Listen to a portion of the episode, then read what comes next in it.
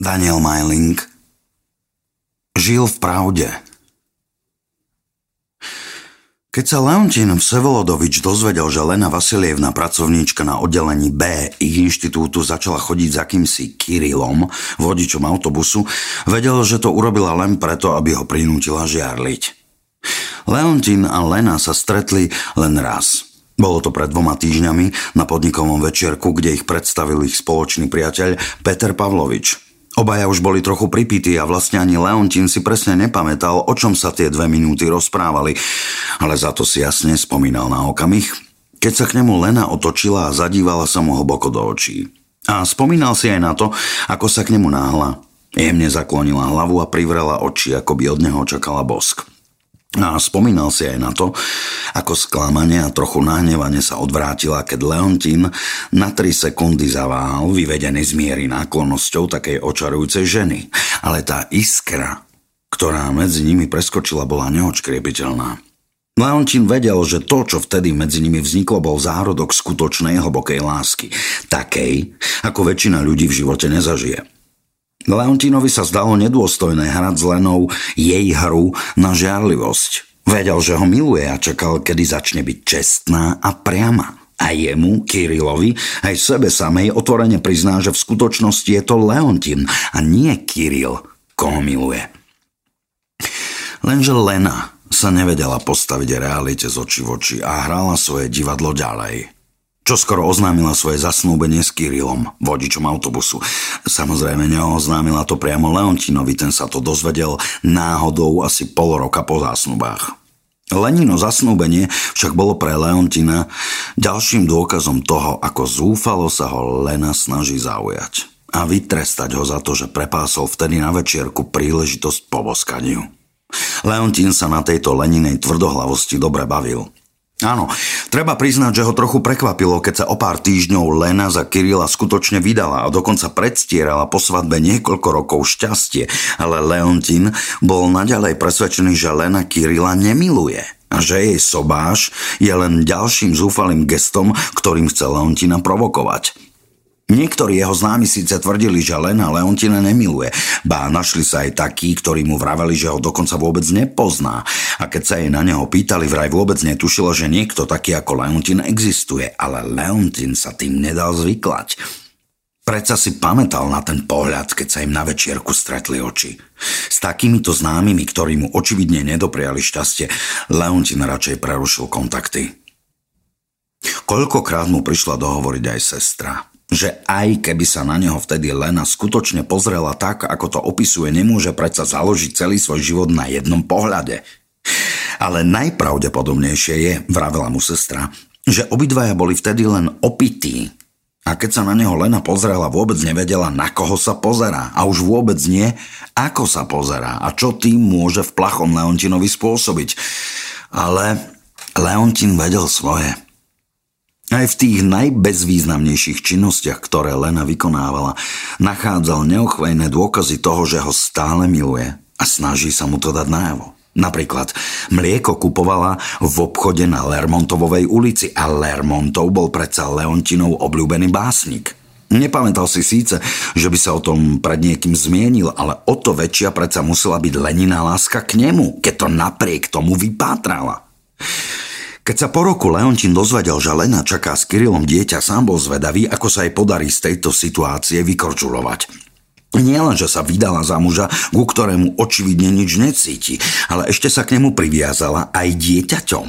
Odvrhne varí muža aj dieťa a pribehne jednej noci za mnou ako Emma Bovariová? Pýtal sa Leontín v duchu. Lene sa narodil chlapec. Leontin bol presvedčený, že ho Lena nazve podľa svojej skutočnej lásky Leontinom. Lena však bola ešte rafinovanejšia, ako si Leontin myslel, a chlapca pomenovala Kirilom, len aby Leontin žiarlil. V rokoch 1970 až 1975 bol za to na Lenu nahnevaný. V roku 1976 však neodolal a pod akousi zámienkou sa vybral v inštitúte do oddelenia B, v ktorom pracovala Lena. Už z diálky uvidel. Srdce mu splašene skákalo v hrudi. Oslovili ju kvôli nejakej nevybavenej faktúre. Lena si zívla a začala ju hľadať v priečinku, trkotajúc kolegyňou o deťoch a o topánkach len Leontin vedel, koľko úsilia a sebaovládania ju muselo stáť predstieranie, že Leontina vôbec nepozná a že ju v jeho prítomnosti zaujímajú nejaké deti a topánky. Bola dokonca taká presvedčivá, že sám Leontín začal v roku 1981 pochybovať. Čo ak naozaj Lena netuší, kto je? Čo ak napríklad svojho syna pomenovala Kirilom naozaj len preto, lebo miluje svojho muža a nie preto, aby zranila Leontina? Čo ak za tým nebola žensky rafinovaná taktika? Čo ak sa vtedy na večierku k nemu naklonila len preto, lebo jej prišlo zle od alkoholu a nikdy by jej ani nenapadlo ho poboskať? Ale potom si vždy spomenul na ten pohľad pred rokmi, na tú iskru, ktorá medzi nimi preskočila a musel sa len zasmiať svoje nedôvere. To, ako sa vtedy na seba pozreli, predsa nemohla byť náhoda. Lenina láska nebola len ilúzia, pre Leontina to bola tá najzákladnejšia, najreálnejšia a najpevnejšia pravda jeho života. Lena dokázala hrať svoju hru na nezáujem ďalších 30 rokov. Leontin sa na ňu čoraz viac hneval.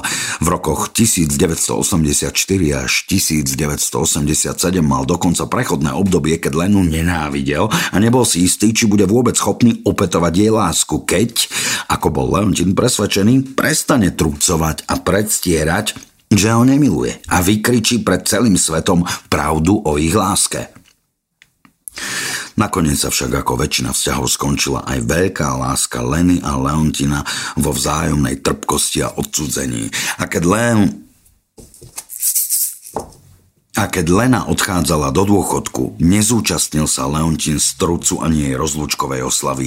Je síce pravda, že ho na ňu nikto nepozval, ale Leontin to pripísal len na vrúb Leninej stareckej zlomyselnosti, ktoré občas podliehajú páry po toľkých rokoch vzájomného života. Leontin zomrel, keď mal 72 rokov. Susedov na jeho skon upozornilo nezvyčajne veľa múch na chodbe bytovky. Zomrel osamelý a bez potomkov. Dedičom svojho neveľkého majetku urobil Petra Pavloviča. Toho Petra, ktorý ho kedysi zoznámil s Lenou, jeho celoživotnou láskou. V posledných rokoch neboli veľkí priatelia. Pravdu povediac, nikdy neboli priatelia a Petrovi chvíľu trvalo, kým si spomenul, kto vlastne je ten tajomný Leontin, ktorý mu odkázal majetok. Nebolo toho veľa. Jediné, čo ho na celom dedičstve skutočne zaujalo, bol Leontinov denník, ktorý našiel v zásuvke písacieho stola. Sadol si a čítal tam všetko o Leontinovom celoživotnom presvedčení, že všetko, čo Lena robí, robí len preto, lebo ho tajne miluje. Peter sa dlho do noci smial na Leontinovom bláznostve a hneď na druhý deň prečítal denník aj Lene a Kirilovi, s ktorými na rozdiel od Leontina stále udržiaval priateľské vzťahy. Začali ho čítať, aby sa zasmiali aj oni nad tým starým bláznom, ale už počas čítania si uvedomil, že to vlastne nie je smiešné.